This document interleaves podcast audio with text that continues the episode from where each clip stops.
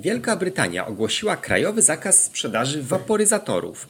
Nowe przepisy ograniczają również smaki, w których mogą być sprzedawane e-papierosy i zmuszają firmy do używania mniej atrakcyjnych opakowań. W ciągu kilku ostatnich lat liczba dzieci i nastolatków rozpoczynających wapowanie gwałtownie wzrosła. Kiedy byłem w Wielkiej Brytanii zimą, byłem zszokowany widząc jak wielu młodych ludzi pali e-papierosy.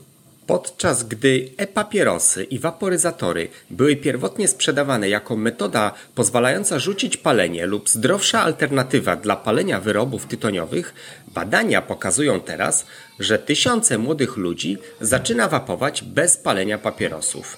Dzisiaj przyjrzymy się bardziej szczegółowo decyzji Wielkiej Brytanii o zakazie sprzedaży niektórych produktów vape i szerszej debacie na ten temat. Bądźcie ciekawi, zapraszam.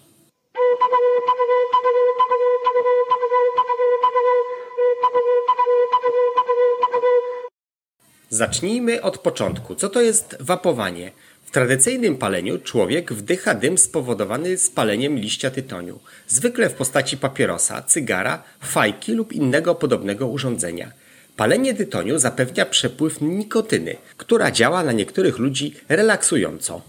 Jednocześnie palenie wprowadza do organizmu człowieka setki innych substancji chemicznych. Niektóre z nich są trujące i niezwykle szkodliwe oraz powodują nowotwory. Waporyzatory są często reklamowane jako zdrowsza alternatywa dla tradycyjnego palenia, ponieważ dostarczają tę samą nikotynę, ale bez innych produktów ubocznych i produktów dymu.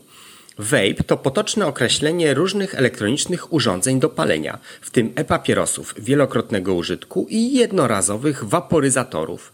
Słowo vape i termin vaping odnosi się do aktu wdychania i wydychania pary wytwarzanej przez te urządzenia elektroniczne. Zarówno wapowanie, jak i palenie są związane z białymi chmurami dymu lub pary, które użytkownik wdycha, a następnie wydycha. Jednak substancje te są w rzeczywistości bardzo różne. Zgodnie z definicją słownikową dym jest emitowany z płonącej substancji, a para to substancja zawieszona w powietrzu, która zwykle jest cieczą, tak jak para wodna.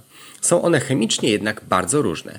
Wiele szkodliwych substancji chemicznych związanych z paleniem powstanie w akcie palenia, czyli spalania tytoniu.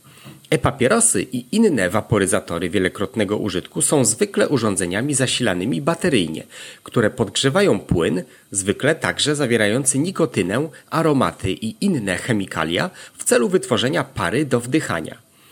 Waporyzatory mogą być również jednorazowego użytku i przeznaczone do wyrzucania po całkowitym zużyciu płynu.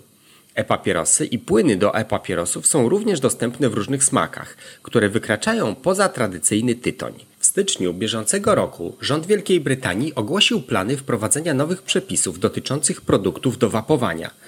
Co najważniejsze, w całym kraju będzie obowiązywał zakaz używania jednorazowych waporyzatorów. Jednorazowe waporyzatory są często tańsze niż droższe e-papierosy wielokrotnego użytku i są dostępne w szerokiej gamie opakowań i smaków. To w dużej mierze spodobało się młodym ludziom, zwłaszcza dzieciakom w Wielkiej Brytanii. Wielka Brytania była świadkiem wzrostu liczby młodych ludzi i dzieci, nastolatków angażujących się w wapowanie.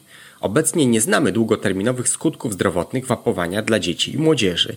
Ograniczone badania na ten temat i potencjalnie zagrożenia związane z regularnym wapowaniem, szczególnie przy użyciu urządzeń jednorazowych, wzbudziły alarm wśród ekspertów w dziedzinie zdrowia. Zgodnie z nowymi przepisami, opakowania urządzeń do wielokrotnego ładowania zostaną przeprojektowane tak, aby były bardziej przejrzyste, co zmniejszy atrakcyjność tych produktów.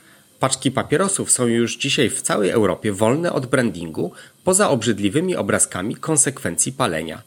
Bardziej rygorystyczne przepisy zostaną nałożone także na miejsca sprzedaży, a e-papierosy znikną z lat sklepowych i zostaną przeniesione na tyły witryny. Ludzie są mniej skłonni do zakupu czegoś, czego nie widzą. Rząd planuje również zwiększyć grzywny dla sprzedawców detalicznych, którzy nielegalnie sprzedają e-papierosy osobom poniżej 18 roku życia. Tu pojawia się ważne pytanie: czy waporyzacja jest niebezpieczna? Odpowiedź nie jest prosta. To naprawdę zależy od tego, do czego się je porównuje. W porównaniu z papierosami czy innymi wyrobami tytoniowymi, np. fajką, waporyzacja jest znacznie mniej szkodliwa dla płuc i organizmu człowieka.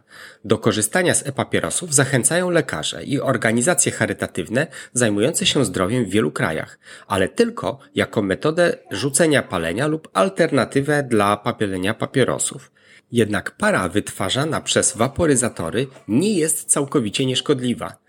Jej długoterminowe skutki są nadal nieznane. Według lekarzy płyn stosowany w produktach do waporyzacji zawiera substancje chemiczne, które mogą potencjalnie spowodować uszkodzenie płuc, serca i mózgu.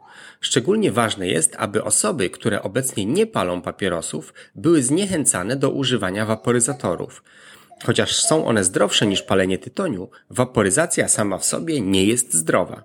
Może również prowadzić do uzależnienia od nikotyny, co może skłaniać osoby niepalące do rozpoczęcia palenia. Vaping staje się coraz bardziej powszechny wśród brytyjskich dzieci i nastolatków.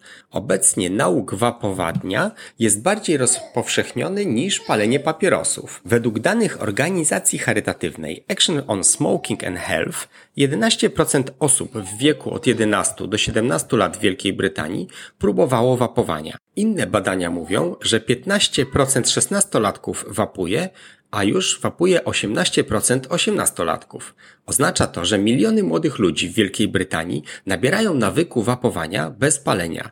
Wielka Brytania nie jest jedynym krajem, który rozważa uregulowanie waporyzacji i produktów vape. W 2022 roku Stany Zjednoczone zakazały wszystkich produktów dużej firmy e-papierosowej Juul.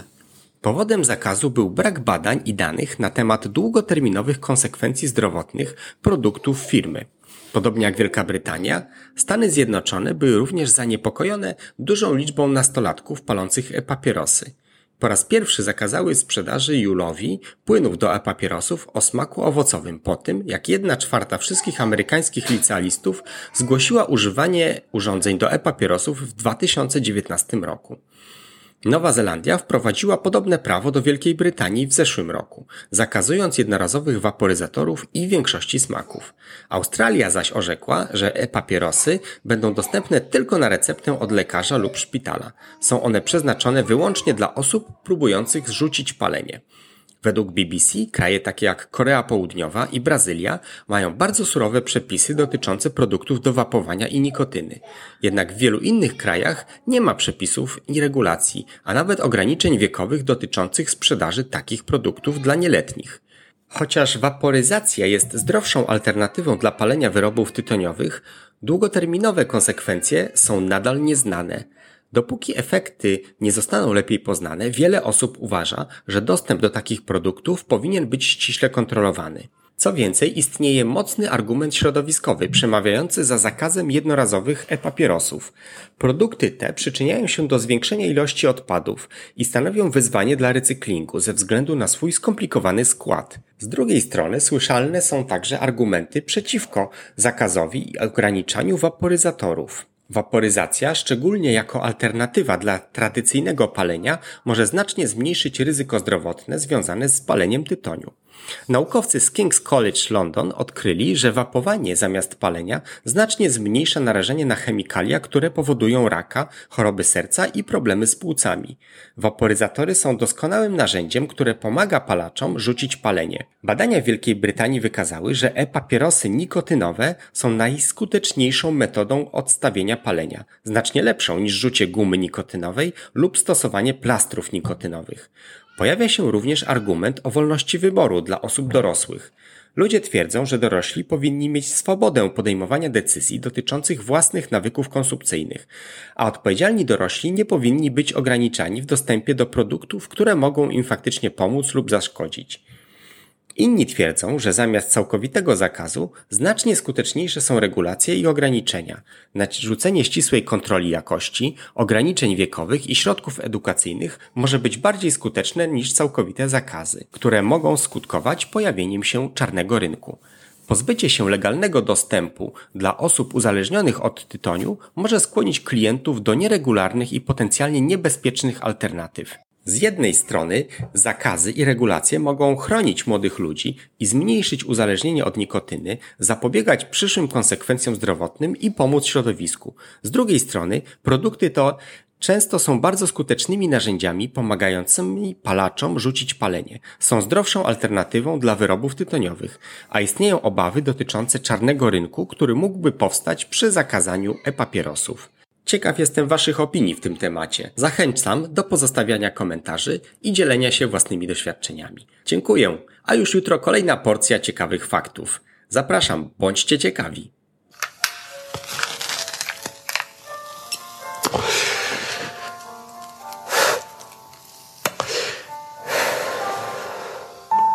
Pamiętasz? Kiedy poznaliśmy się po raz pierwszy. To już z 17 lat. Zawsze kiedyś musi przyjść czas rozstania. A więc